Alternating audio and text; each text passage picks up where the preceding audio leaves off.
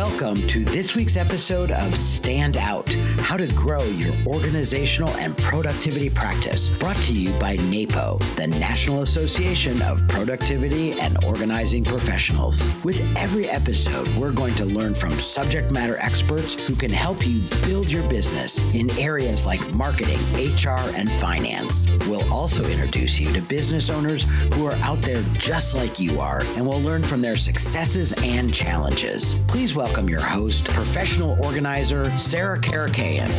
Hello out there, and welcome to Stand Out, the podcast all about growing your organizing and productivity business. I'm Sarah Karakayan, your host. If you're a solopreneur but wonder what it would be like to grow your business into a multi person company, you're going to love today's episode. Or if you've just started the growing process and are in need of a little guidance, we've got one heck of a mover and shaker who is willing to give us a sneak peek into her 12 person company. Liz Jenkins is a certified professional organizer and started her business A Fresh Space in 2005 in Franklin, Tennessee. And yes, she was a solopreneur at the time. Over the last 13 years, Liz has grown her business into a successful 12 person company that focuses on residential organizing, move management, business consulting, and has recently added a handyman division.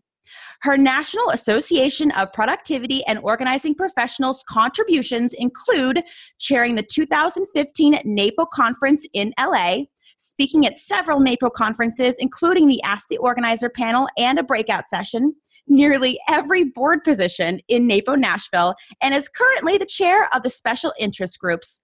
Her passion is managing her company and figuring out how to make her systems and procedures as efficient as possible. And don't worry, I'm going to dive in with her as much as I can on that. She lives in Franklin, Tennessee with her husband, teenage daughter, chocolate lab, four cats, and six chickens.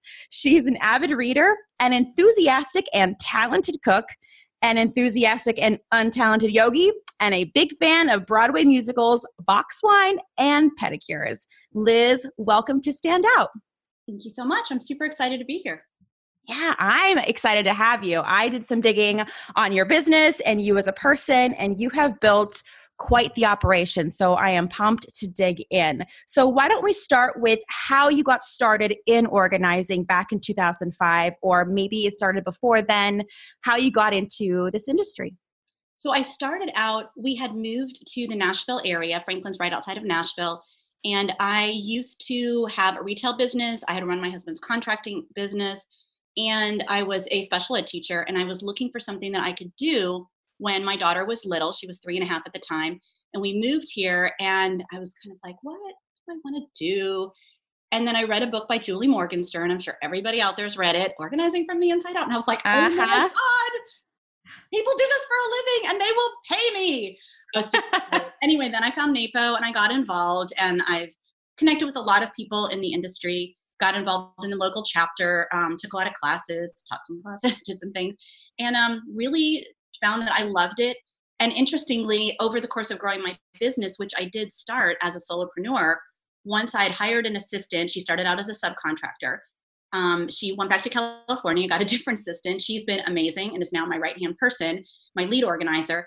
I realized I loved organizing, but I loved running my company more.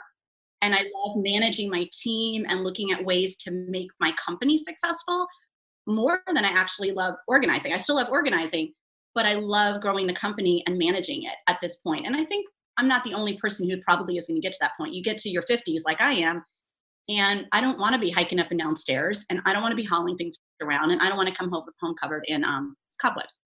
I, I will do it. There's nothing I will ask my employees to do that I haven't personally done, but that's really my passion these days. So growing it from just me to my team has yes. been interesting and a challenge, but super rewarding. That's amazing. Let's dive into that a little bit. So, how did you know when you first hired that assistant, although she was subcontractor, how did you know that that was the right move for you for your business at that time?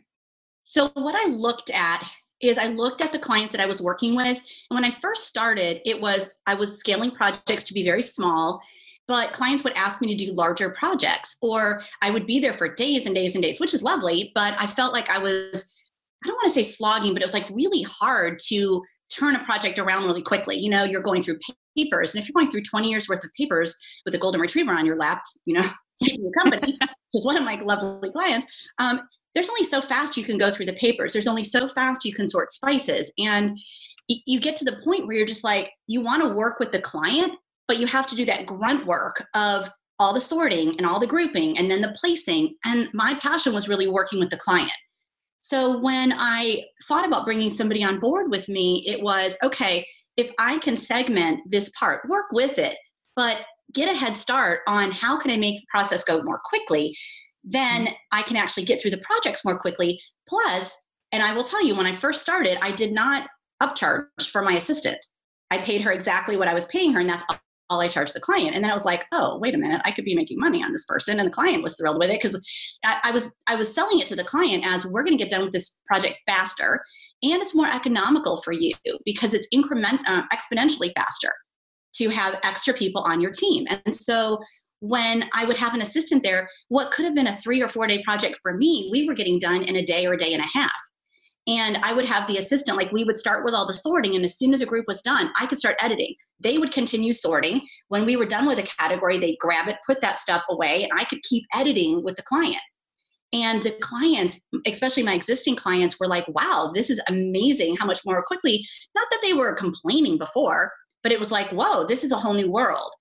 And then as I started growing my team, it was really setting up the system so that those teams could work really efficiently together and so I've had some when I've done some consulting with client with um, other organizers, they're like, "Well, how do I sell it to the client?" And I'm like, "You don't really have to. You just kind of have to say, "Hey, this is how I work. This is what I do, and here's why this is awesome."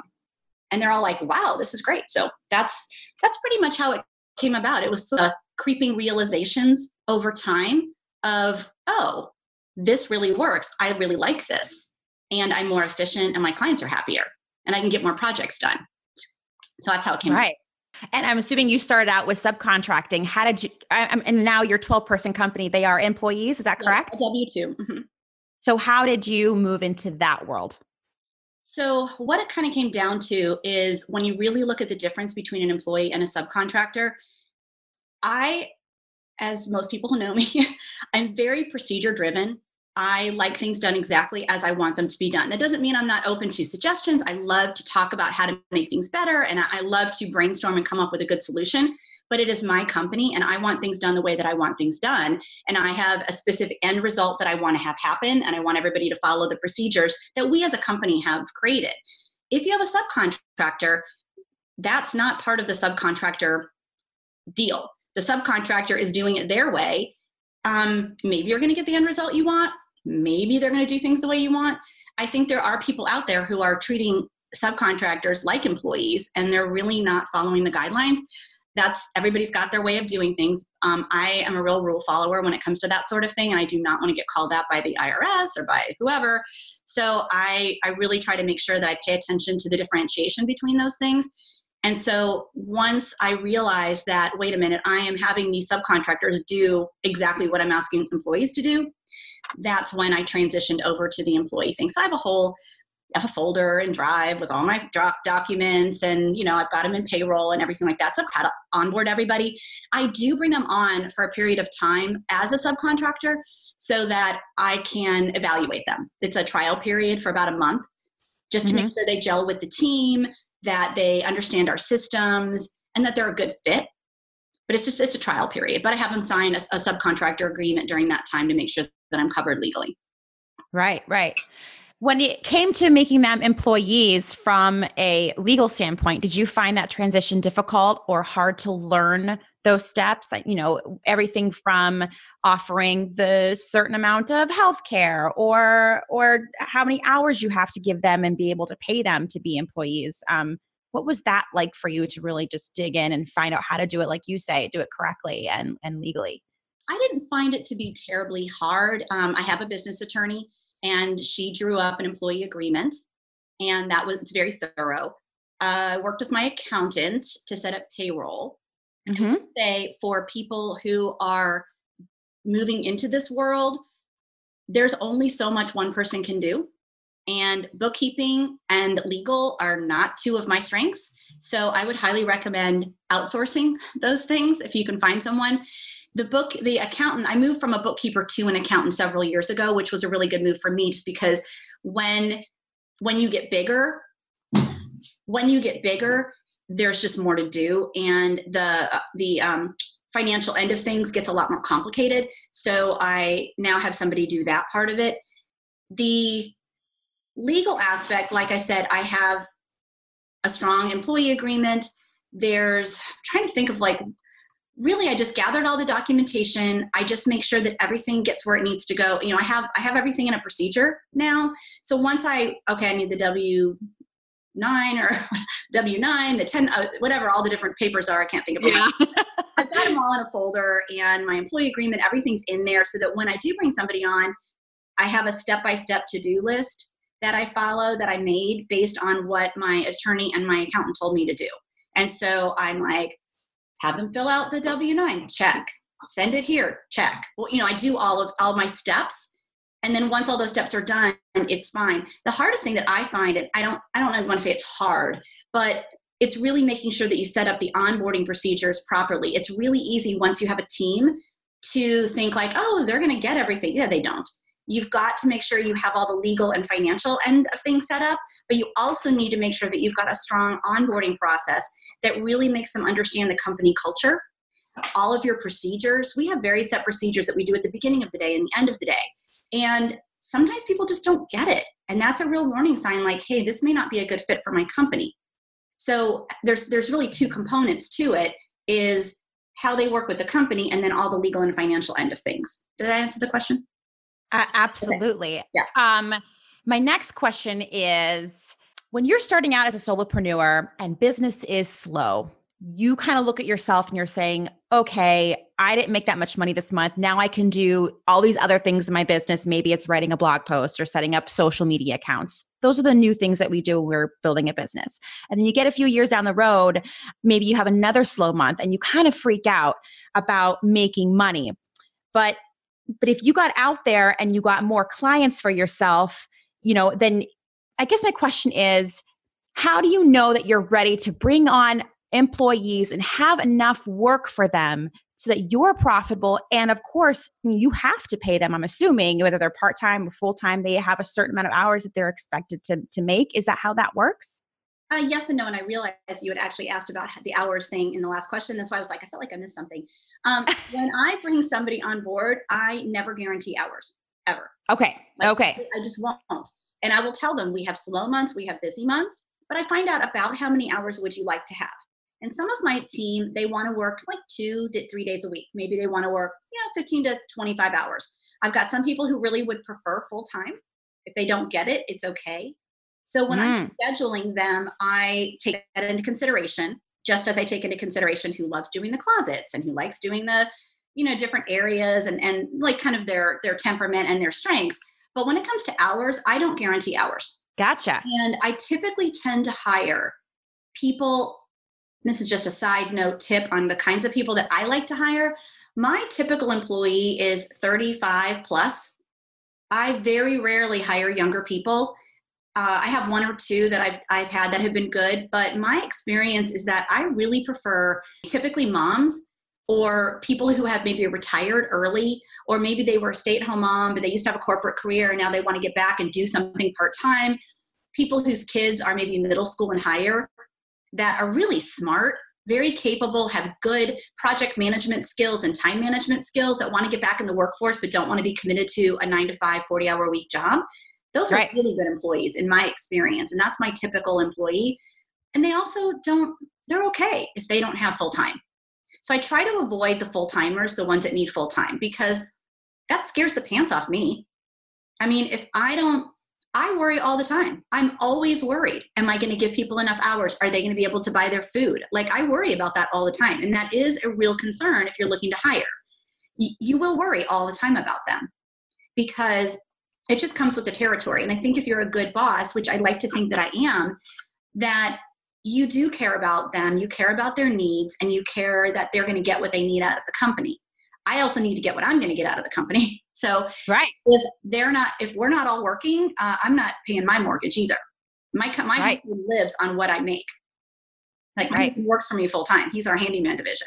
and he left his full-time job with a 401k and a company car and came to work for me full time so what what my company makes supports my entire household so it is it is really important that everybody works.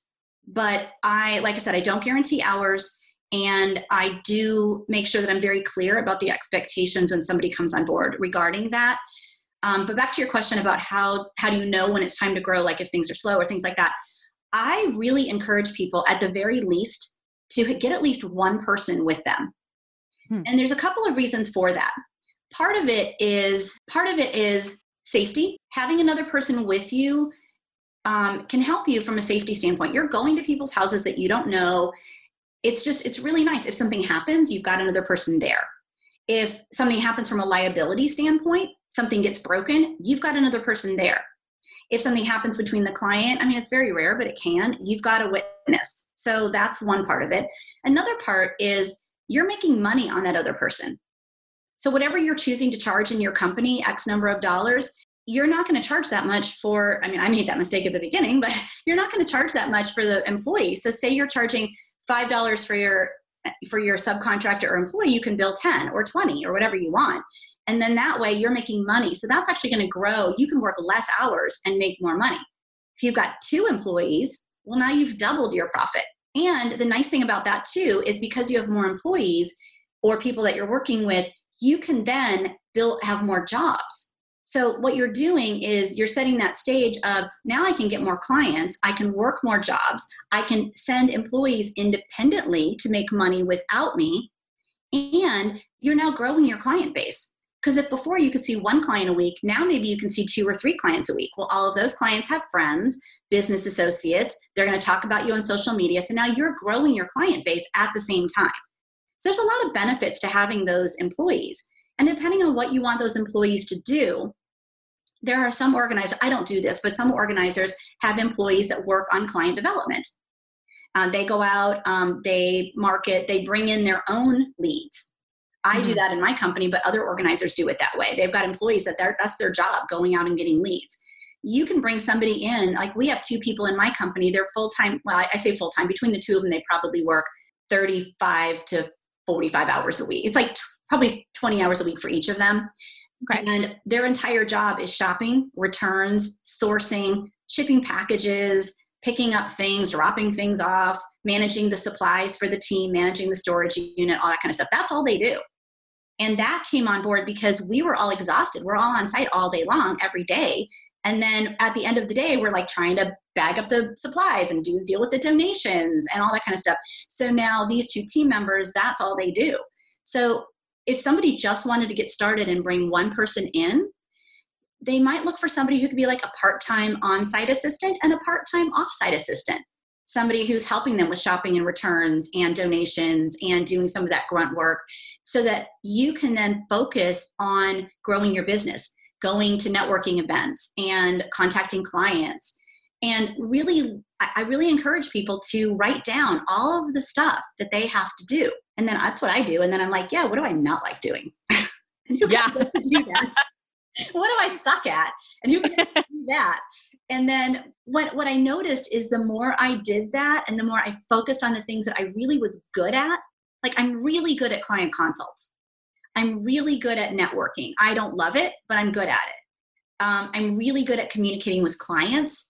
I'm really good at materials sourcing like figuring out what the right materials are and getting the like killer products in there i'm maybe it's not the best use of my time but i'm really good at it i'm efficient at it and it really makes the jobs better um, i'm not great at invoicing but i kind of have to do it although i might be offloading that to one of my team members soon the accountants handle all the back stuff but i do the invoicing and the deposits but um, but i really try to look at what are the things that i don't even if i maybe i feel like oh i should probably do that i'm like i don't i don't want to. And then I can really put my full energy into the growth. And I think what happens, I think people are scared to bring somebody on because they think, oh my gosh, does somebody have to worry about? and da da da. And I'm like, no, just bring on somebody, start out slow, bring them in a job, give them a couple tasks, see how they do, then give them a little bit more responsibility and bring it on board. And it'll start to become more natural. And then you'll be like, oh, why didn't I do this sooner? Which is exactly what I thought. And then then you can start to go, Don't go out and hire five people. That's ridiculous but maybe right. one person on give them a couple responsibilities and see what happens and see how you feel right. about it. You might be like, you know what? I don't really like having another person here. I find this really awkward and uncomfortable. Go with your gut on that. It's totally fine. We make mistakes all the time in our company. All we have to do is look at it and say, you know what? That probably wasn't the best move, or we all hate this.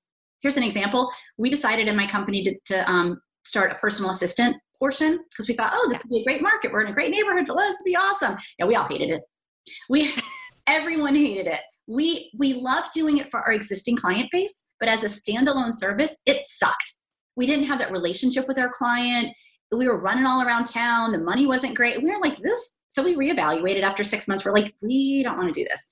And it was kind of sucky. We had it was like we had a couple clients we had to let go because of that but you know what? We're all happier now. So going with your gut about how you're feeling about things is super important. And just because you decide to step into bringing an employee or a subcontractor on does not mean you have to be that way forever.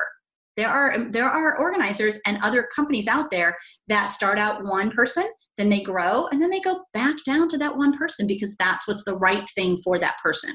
So to be comfortable with change mm-hmm. is important to growing a successful business. change. yeah we we have changed so much in my company. I mean i've changed i've grown we've changed what we what our focuses are. I mean i look at pictures of work that i did 10 years ago and i'm like oh my god. But you know, it's just like, what was I thinking? But, you know, you're learning and you're growing. And I think we do a really good job now. But I also recognize that I just have to always reevaluate. We reevaluate things all the time. And I really encourage people to not be afraid of that.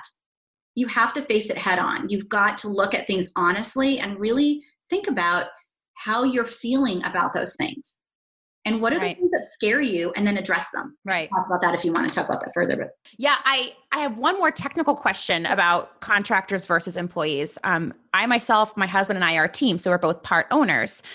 We hire subcontractors out for the work that either we're not good at or we're not licensed to do.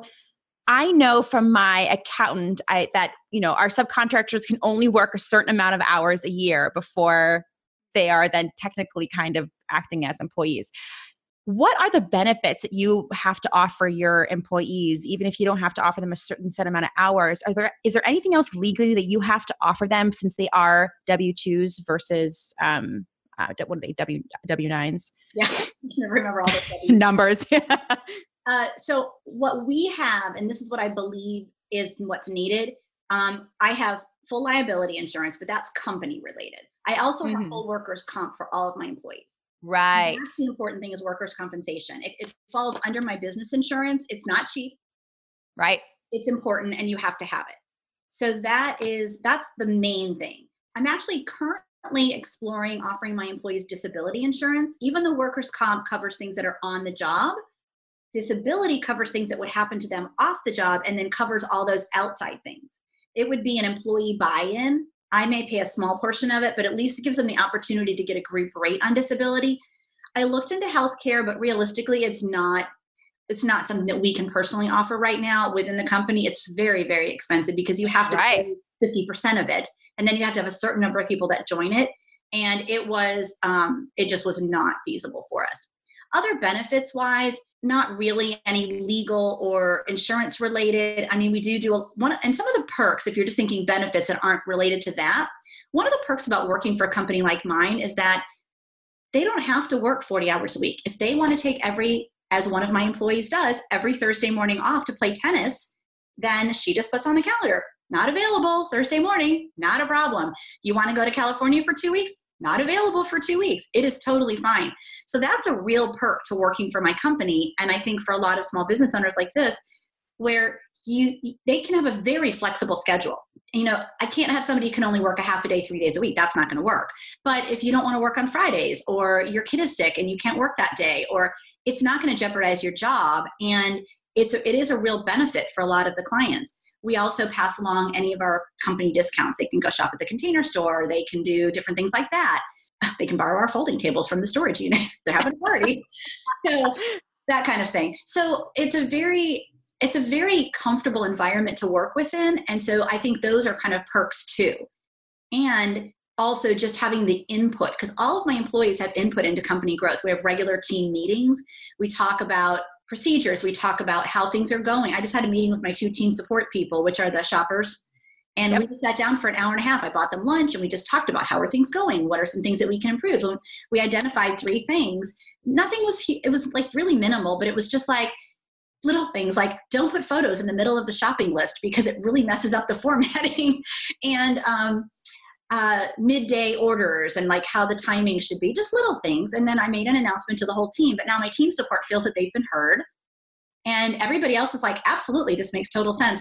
So, the benefit, I think, of working in a smaller company, and if you set up your company culture in that way, the perks are partly financial. Like I could, I pay my people really well, and you know they're not making minimum wage but I'm also billing for them substantially as well. I mean, I'm making money on everybody. I think the goal of owning your company should be to make money. We all want to have job satisfaction. We want to have a good company, but at the bot, when it comes down to it, the bottom line is you need to make money, and you can make money in this industry. I think some people maybe choose not to want to look at it that way. I don't know if it's a woman thing. I don't know if it's a sometimes a second or third career type thing. But seriously, we need to make money.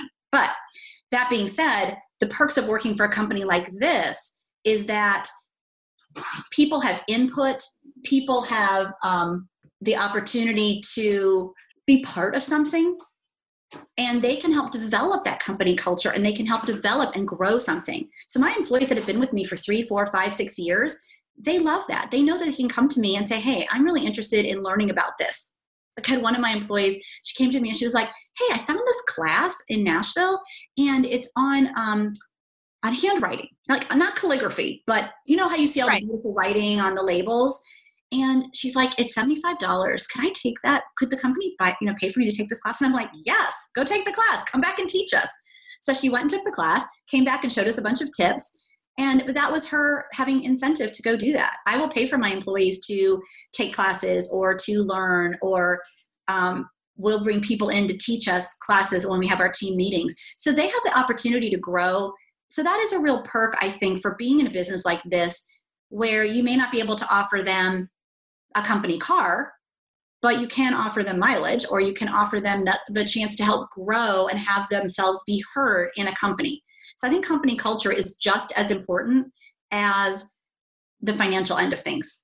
I've had so many employees come to me and say, This is the best company I've ever worked for. It's the only company where I feel like I'm actually heard and that I make a difference.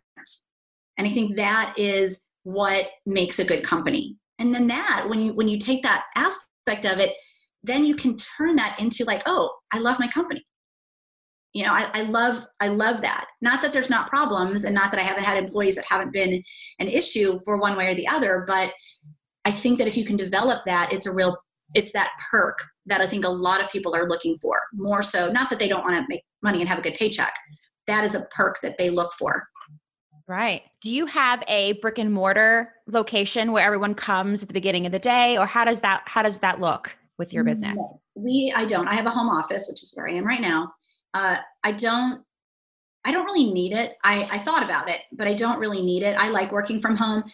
Uh, the employees we don't meet in the morning. Honestly, I've got typically I might have two, maybe I've, I've might have two or three jobs going on. I've got people that live in Franklin, Spring Hill, Brentwood, Nashville. They're all over the place. For everybody to meet in one place would be completely not efficient. We do um, regular meetings. So I have a couple of meetings. Um, last meeting we had at Whole Foods, they have a meeting room. sometimes, yeah. Sometimes we have met at my house just because. But as I've grown, I, I don't literally have enough chairs for everybody at this point. But if you have a smaller group, we can meet at somebody's house and we just bring muffins and you know have coffee and sit around and chit chat a little bit, but then we really get to business. I have an agenda. Uh, I get input from the team. I have things I want to talk about. We'll do some training, things like that. Uh, like I've hired NAPO members to actually call in and talk about working with a team, ADHD, things like that. So we do training and things like that with the team. But the meeting place itself is typically offsite someplace. I know that some people might want to, I, I guess you can see that oh yeah let's all meet in the morning. The team that's on site at the job they meet outside the client's home.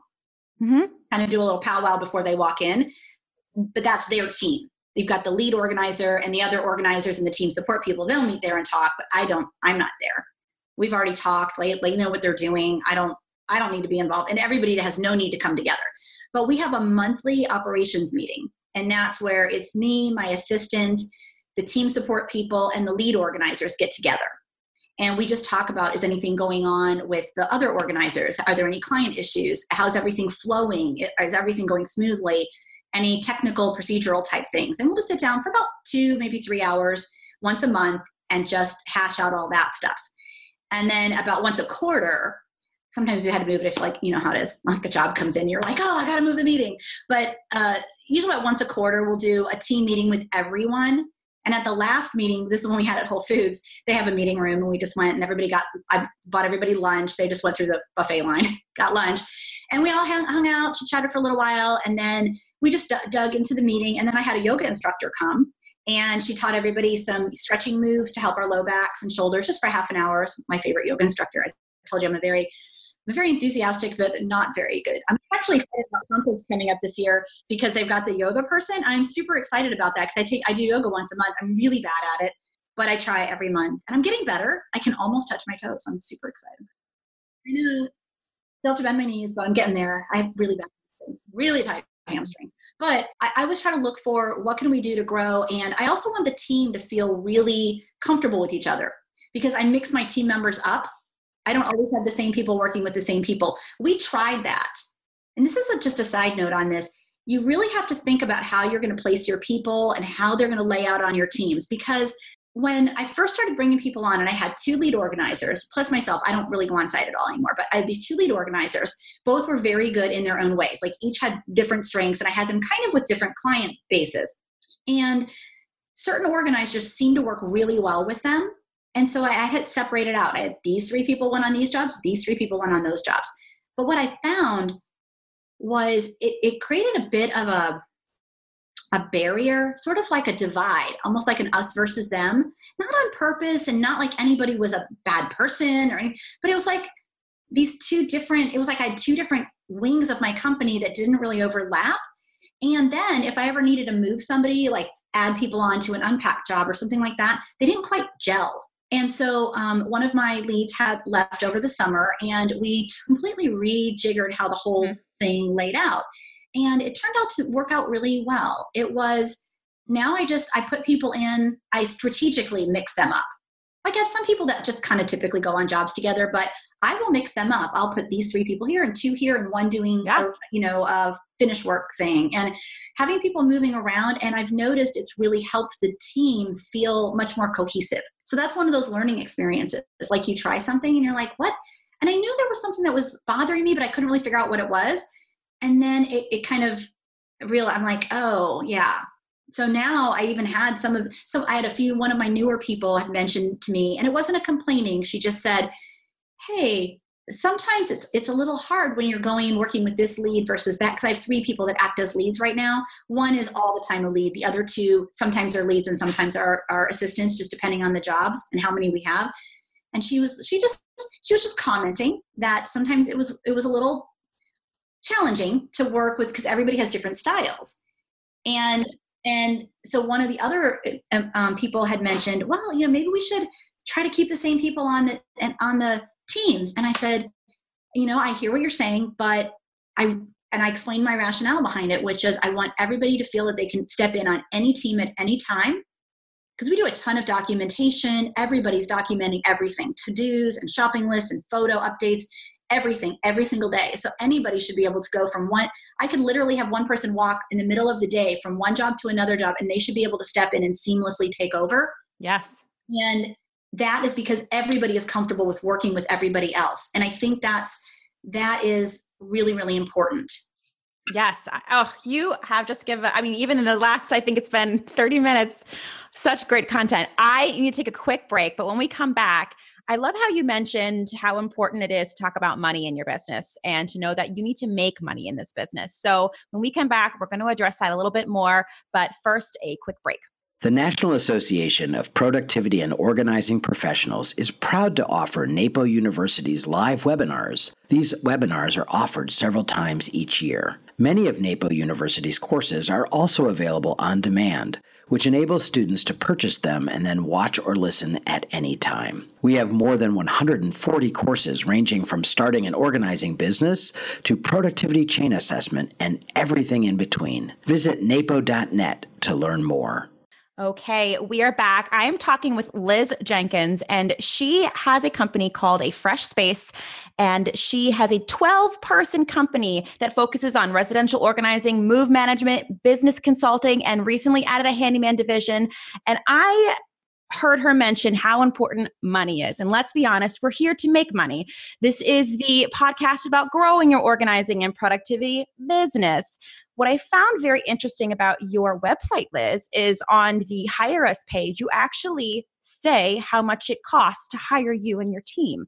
What made you decide to do that? Have you always done that? And what do your potential clients and your actual clients think of that? I didn't always do it, but I chose, I'm trying to remember when I added that. I'm, I feel like it was quite a while. It was when I redid this particular website. We're actually in the middle of a website redesign right now, and it'll be on there too. And the reason I do it is I find that when people call, most of the time, by the time they call us, they're already a pretty good fit. Mm-hmm. And what I found before I put the rates on the website, they weren't always. They were just Googling organizers or whatever their search terms were. And so what would happen is I would get the phone calls and we'd have this lovely conversation. And then I always talk about the rates on the phone call how much the consult costs, how much the hourly rate is, what a typical project looks like. Because I don't want to go out and do a consult and then find out that, oh, yeah, I've got a $50 budget. Yeah, that's, I won't, won't even come to the consult for that. So um, I want to make sure that they are very aware of what a project can look like, how long it's going to take, and how much it's going to be. So when I'm communicating with a client, I want them to see it on the website. I want them to know how much it is per hour. And they may not know how long a project is, but when I'm on the phone call with them, I'm talking to them about that. I'm letting them know that here's our base hourly rate. I add additional people, it's this much. And a typical project might look like this. And just making sure that they have at least a base understanding and then i'm following it up with an email. The rates are in the email and then i go do the consult. I talk about the rates at the consult and then i send them another email with confirming dates and whatnot and it's in there again. I have um i use gmail and gmail in their labs has a lab i don't know if it's an add-on or whatever called canned responses. Mm-hmm. oh right.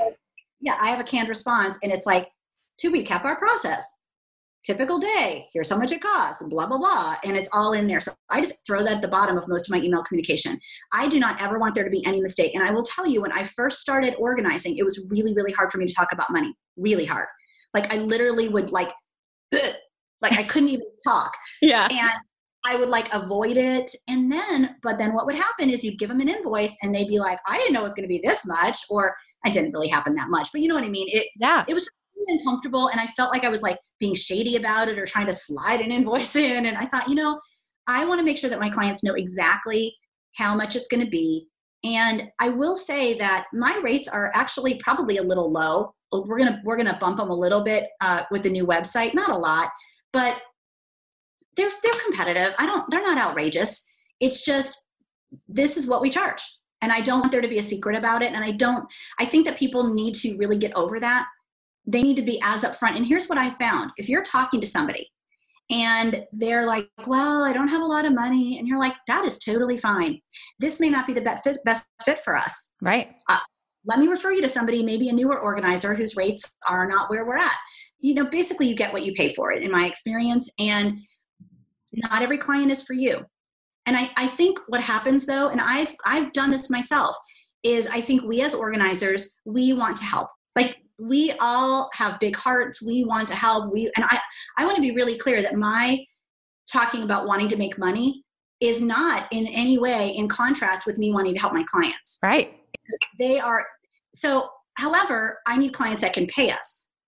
And so having the rates on the website basically filters out people who will reach out to me. And i've had people call me because the rates are on the website they don't want to go to somebody's and they're like i don't know how much this is going to be but my rates are on there and they're like oh that works for me so they'll call me because and i've had a lot of people tell me that they'll say oh well i, I just i felt comfortable because you uh, you're really transparent about what you have what you do and i'm like that is how i am and i it took me a long time many many years to get actually comfortable so when i'm on that consult with the client i am saying first I'm hearing everything that they're saying. Tell me about what you have going on. Da da write notes. Da da da. And then I say, would you like me to tell you how we work? And they're like, of course. I'm like, great. So then I go through. Here's what the consult looks like. It costs this much. Then we do this, and it costs this much. And this is about how much. I'm not saying exactly like that, of course, but I, sure. I'm kind of just running through our procedure, and then I'll say, does that sound like that works for you? And 99% of the time, they're like, that sounds great. When can we book a consult?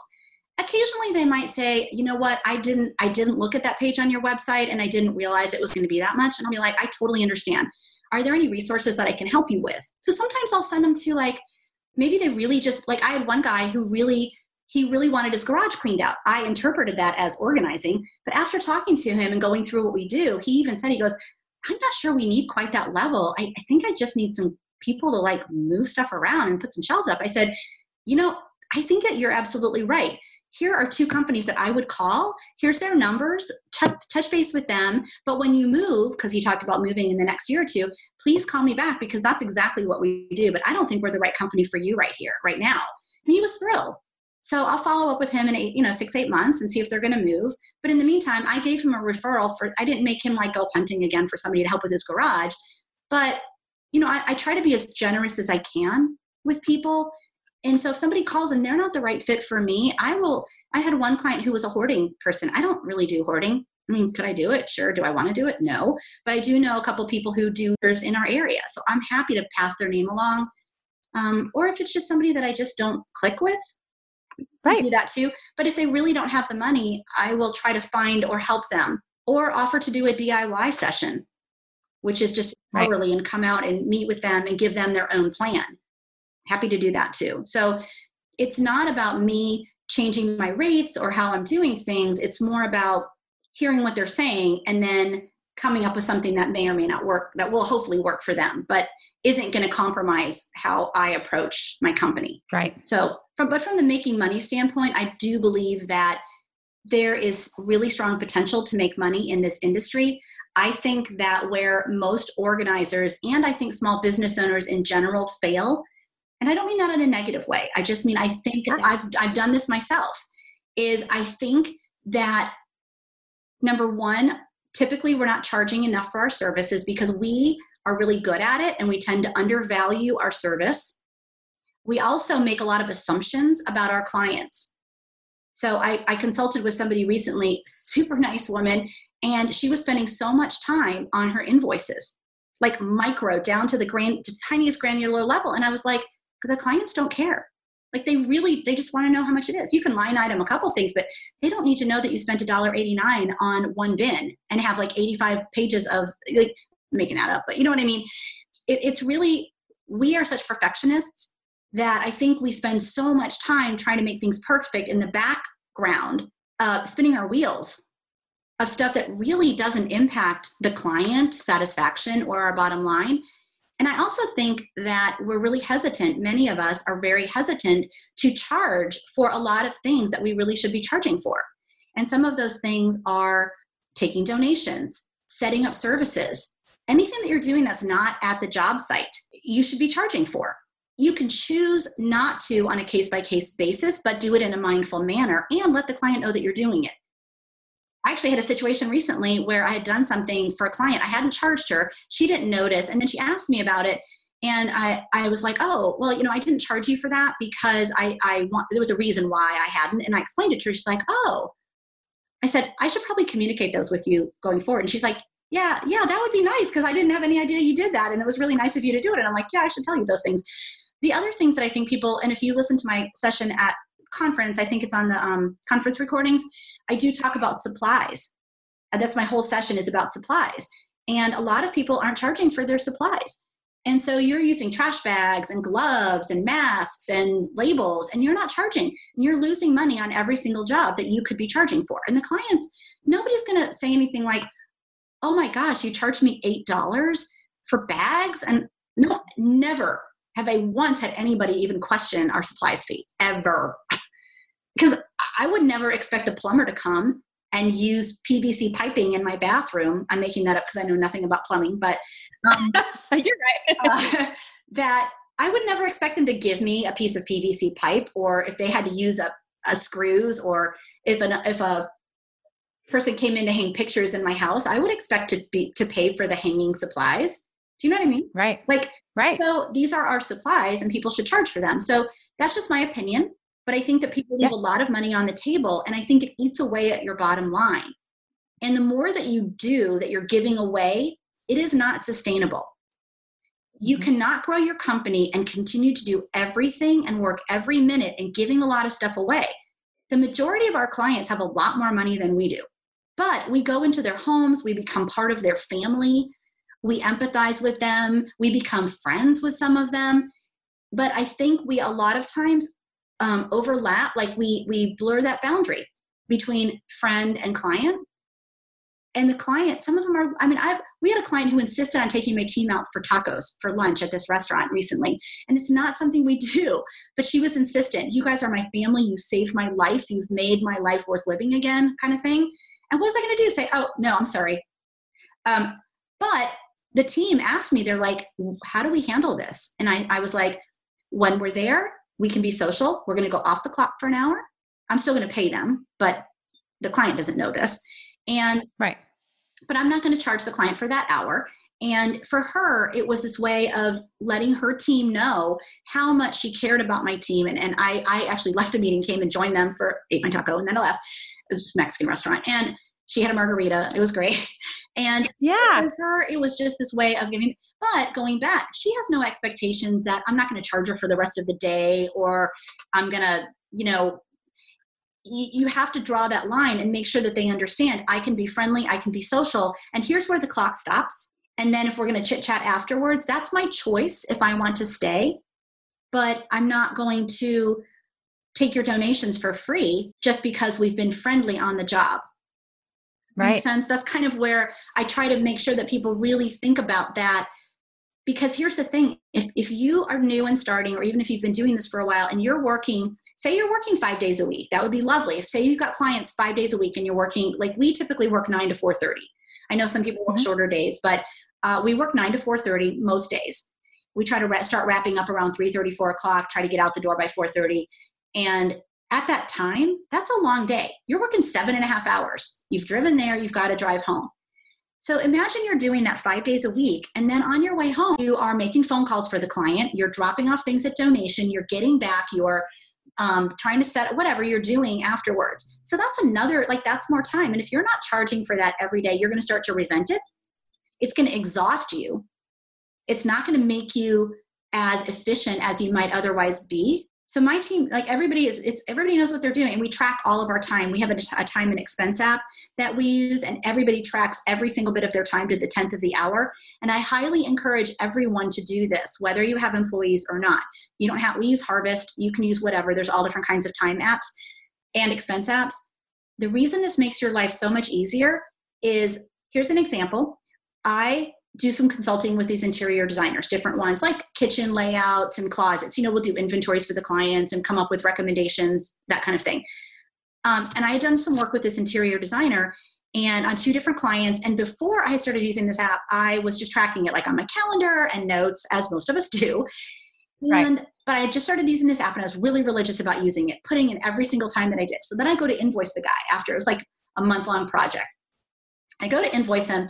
I'd kind of forgotten that I'd been doing it on this app.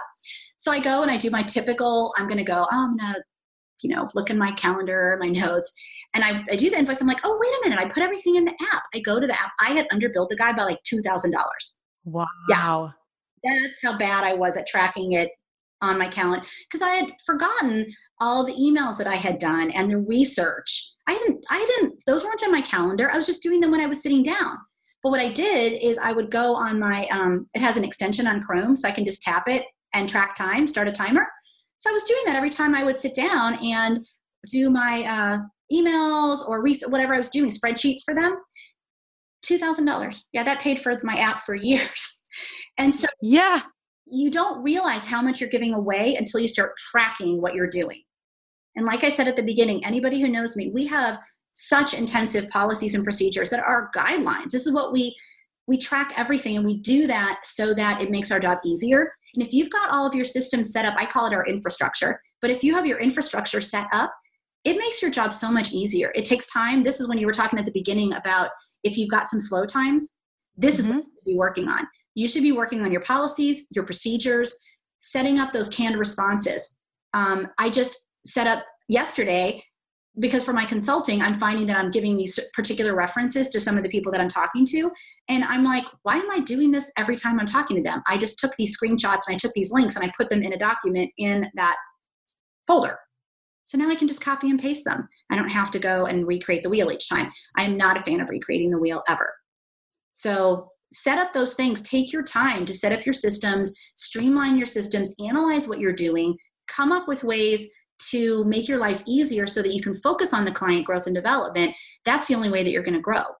This already, this, you, this is such an important episode for so many reasons. And I think for me, the biggest reason is how much you focus on when I say self care, yes, you, Liz, but also your company and your employees. And you said, you know, your business supports your family. And I think we forget about that when we become business owners, you know, as organizers and productivity uh, professionals, that we need to make money for ourselves and for for our families. And I love how okay you've made it for us to talk about that because I think so many times it's it's this topic that we all tiptoe around, and I think it's really important to just get it out there, make it important, make it not a big deal in terms of being able to say it to your clients or put it on your website. I just, I love that. I really do. So thank you for sharing that. Absolutely. I think it's super important. It is. Um, one last question before we go here. Well, I've got two more, but one before my last one is let's talk about client growth. What are some really effective ways organizers and productivity specialists can find more clients? What works for you? That's a hard one. We're a lot of my growth has been very organic, but I will say that having a really good website and that like mm-hmm. we're in mm-hmm. our third or fourth redesign now. But i think a website is really important. Um, staying out there in social media is really important. But i also think connecting with your clients and asking them to refer you and not like i don't i'm not a big fan of like form stuff and things like that. But if somebody is talking about a friend don't hesitate to say oh my gosh i would love to help your friend. I, I had a call yesterday from somebody we worked with two years ago and she's she's like oh i work with sherry and i'd love to have you come out and do my kitchen. I'm like awesome. But making it okay for them and making it easy for them. Mm-hmm. we follow up after our jobs with an email. And it's just very nice and i customize it for each one but it's here's our social media links. If you really enjoy that please feel free to click on this and talk about us on facebook or give us a review. But before that i'm always calling them and i stay in touch I think a lot of us, uh, it's it's scary. I was really scared for the longest time to call and make sure everything was okay. Because what if it wasn't? And it yeah. was really, really scary. Like I was, I, my stomach would hurt. I, I would feel like I was going to throw up. I'm like, oh, what if it wasn't okay? But then I had to realize, well, if it's not okay, I kind of need to know, and I can fix it. Yeah. So I had to reframe that in my own head of hey, how is everything? Did everything turn out exactly as you wanted? Is there anything outstanding? Is there anything that's going on that needs to be done that we can take care of? And 99% of the time, they're like, no, everything's fantastic. But I had one this week where there was a miscommunication. It was actually at a, at a company, and we had gone in to organize their break room and supply room and all that other kind of stuff. It was actually a client we'd had from the residential, and they asked us to come into the company at their new offices. And one, the main person had asked to put labels on the outside of the cabinets and drawers at my recommendation because there's all these different people that work there. And when they were there, the office manager said he didn't want them. So I follow up with the person who's in charge of the office and I said, Hey, how's everything going? Oh, everything's wonderful. But I was really surprised that we didn't have labels on the I'm like, oh no. So I have somebody going out this week to put labels on. But um, but it was okay because otherwise if I hadn't reached out, I wouldn't know that she was disappointed that we didn't have labels on the outside and I would not have known. So I had to get over that. But what I found is when I do that follow up personally and I call and I check in, or I follow up with an email three months later, or I text them because I'm in their neighborhood, or I send them a little, hey, I was thinking about you because I saw this thing, or here's this product. I just sent somebody, um, you heard of the TED Talks? Yes. Okay, so TEDx Nashville is coming. I was talking to somebody, one of a client about this, and then an email came through yesterday about they need volunteers at TEDx Nashville. And I just sent it to her. I said, hey, we were talking a while back about TEDx. I found this email. I thought you would find it. She's like, oh my God, thank you. This is fantastic. And by the way, we should get together and do some networking. And I'm like, great. So Uh, I think a lot of it is not being afraid to reach out to the clients. I think sometimes we feel this like, oh, I don't want to bother them or I'm afraid of what I might hear. But don't be afraid of it. And you really have to reach out and be comfortable with it. Because if something's not right, give them the opportunity to tell you so you can fix it and do it quickly. You don't want to do it six months later and you don't want to find that they're not happy. So that that is a big part of it. The other part I think is just getting out there, networking, joining some groups, finding your target market, you know, those typical kinds of things. I have found though that getting involved with nonprofits can be a really good mm-hmm. way, especially if it's a nonprofit that you really believe in. And it's even better if the people that are involved in it are your client base or at least know your client base. Um, that I found, and I don't mean just getting involved by giving a donation, I mean like getting involved, participating, mm-hmm. joining their events, um, maybe getting on a board or two. I think that can be really, because it's something you're passionate about, getting involved at your kids' schools, uh, those kinds of things. Just being involved in the community can be really helpful as well. But I think for me, the biggest thing is not being afraid to reach out to the clients and communicate with them. That was always my biggest fear, that and talking about money. A lot of it is is it's always the fear that I made a mistake. It's the fear of, well, I don't know if they're going to want to talk to me, or the fear of there is. I worry all the time. You know, I, I constantly worry. I worry about do my employees have enough hours? I, are we going to make enough money? Can i make payroll this month? Um, are my clients happy? Do we have enough jobs coming? I mean like it's never ending. And I, i've just had to reframe a lot of that in my head to realize that i can't worry without coming up with a solution. And so the only solution for me is addressing each of the things and being able to confront them. And i don't mean confront in an antagonistic way but just being recognizing acknowledging. And this is what i tell my employees too. When clients are talking on the job it's kind of a very similar sort of thing. When clients are talking and they're throwing all different things at you and da da da and you're like I, I don't know how to handle whether it's a situation that is a problem or if it's you're getting to be the end of the day and they're like can you do all these other things? And they're like i don't know how to handle that like situations. And so my policy for any of that, including my own worries, is to acknowledge it, document it, and then address it. And so I acknowledge, oh, I'm worried about this thing. Or you can acknowledge from the client, yes, I hear you. We'd be happy to do it. Let me write that down and document it. So if I have anything that's worried, okay, okay, I'm going to document it. I need to make it to do. I'm going to write a note. I'm going to figure out what I'm going to do. And then I need to address it in some form or fashion. And so if it's on the job, they're going to address it at the next session or schedule something to do it. If it's me and my own, you know, manic worrying, then what am I going to do and when am I going to take care of it? And so for me, really looking at what are those things that stress me out and how am I going to address them and manage them so I can sleep at night? Right. That I don't I don't want to be woken up with panic attacks. I, it's I've been there, done that, and yeah. you know it's I I have got I had to kind of come to a, a realization that everybody's going through stuff. This is just my stuff, and I just have to address it head on and realize I'm always going to feel these things, and I just have to acknowledge that I'm going to. This is how I'm going to probably react. Ah! and and then calm down, be okay with it, and then how am I going to fix it? And I think so many right. of us are problem solvers, but we solve everyone else's problems. And then when it comes to our own problems, we perseverate, we procrastinate, and we just are like, I, I don't know what to do. But I think if we turn it around and look at it, what if this was a client's problem? What would you tell them to do? Right. there's always my favorite. What's the worst that could happen? That's what I tell my teenager all the time. What's the worst that could happen? Um, you know, and, and sometimes the worst can you can imagine the worst, but it's almost never that. I've had some yeah. jobs, literally, I've had clients that I this is like before I kind of implemented this new procedure that I have of mm-hmm. really checking in with every single person. I had a client probably four or five years ago that for some reason I just didn't feel good about the job. I think I don't know if it was a comment, and I was afraid to reach out to them. I was like, I really feel like we didn't do a good job with that. And it really bothered me.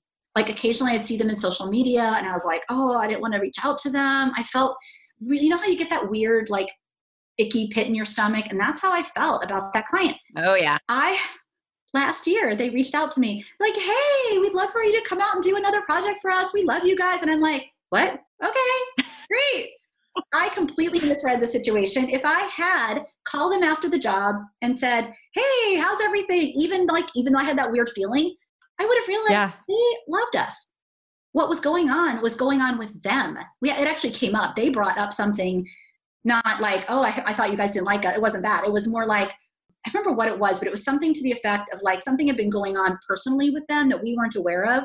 And they brought up, like, um, hey, this thing is now resolved, whatever that, I can't remember what that thing was, but it was not a, it was nothing to do with us. It was yeah. something that was going on with them and it impacted how they were communicating with us. I interpreted it, of course, like, oh my God, we screwed up. It had nothing to do with us. And they loved us and we went back and did another project with them. So our own insecurities and our own issues are the things that block us the most, I think, in, when it comes to growth. I can't agree more. Um, in life, in business, in all sorts of situations, right? Everything, yeah. Okay, so let's say our listeners are, you know, frantically taking notes here. They want to improve their business themselves. What are two sticky notes that you could give our listeners that uh, you think is the most important thing to take away from our interview today they can maybe implement into their business either today or this week something you know high impact value? I think the first takeaway for me would be to um, go with your gut. And by that i mean listen to yourself when it comes to making decisions about the direction that you want to take your company. But on the flip side of that work through your fear. So I think fear and then that going with the gut are opposite ends of that coin. That was not a good analogy, but um, yeah. The going with your gut means recognizing if something's not working and then changing it so that it does work and not being afraid of that. Like like the personal assistant thing. I, it was I'm like, "Oh my god, we said we were going to do this and then we didn't and we t- took it away and I was okay." But then going through the fear is fear changes is scary and mm-hmm. so you have that fear of trying something new, but if you don't try something new, you will never grow. So the gut aspect is um, the gut aspect is being able to figure out what's working and not working. The fear aspect is don't let that hold you back from trying something new. The second big takeaway from me is seriously policies and procedures and systems. Like I can't even like too many of us fly by the seat of our pants every day it's like everything's new again. It, no, you cannot grow if that is how you're running your business. So you cannot. You need to implement project management software in some form or fashion. We use Basecamp. People use Drive, Evernote, Insightly. There's all different kinds of things out there people can use.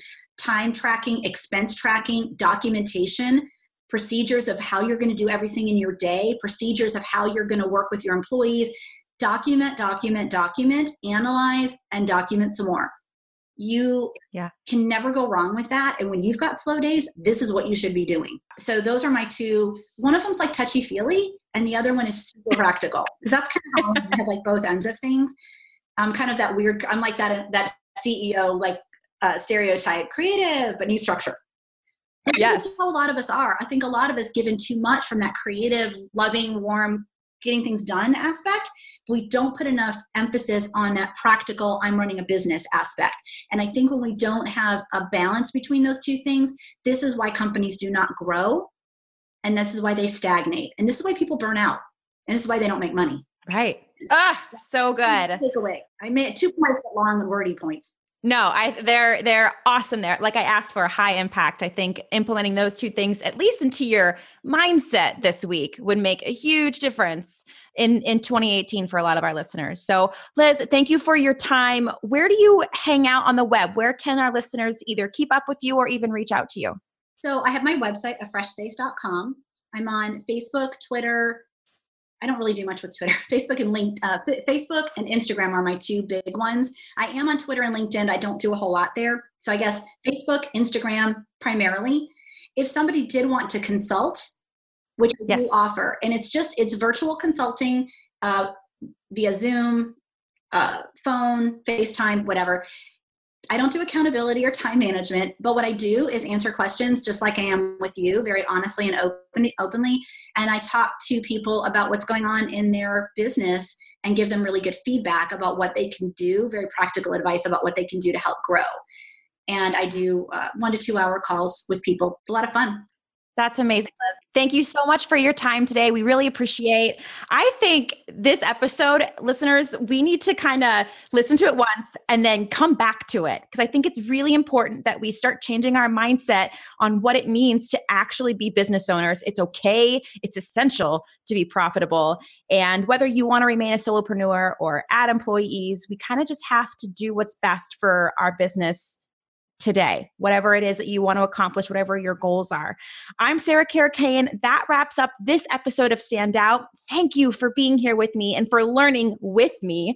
If you like this podcast, if you're able to walk away with inspiration or something valuable, please leave us a review and hit that subscribe button. We want to reach as many organizing and productivity professionals as possible. So, in addition to subscribing and leaving us a review, please feel free to share this and every episode with your colleagues, your team, or whoever else might benefit. Thank you for spending your time with me. I look forward to hanging out with you next time. I'll talk to you then. That's all for this episode of Stand Out, brought to you by the National Association of Productivity and Organizing Professionals. Be sure to visit napo.net to learn more about our educational offerings, our local chapters, and both certification and certificate opportunities. Don't miss an episode as we help you build the business you've always dreamed of owning.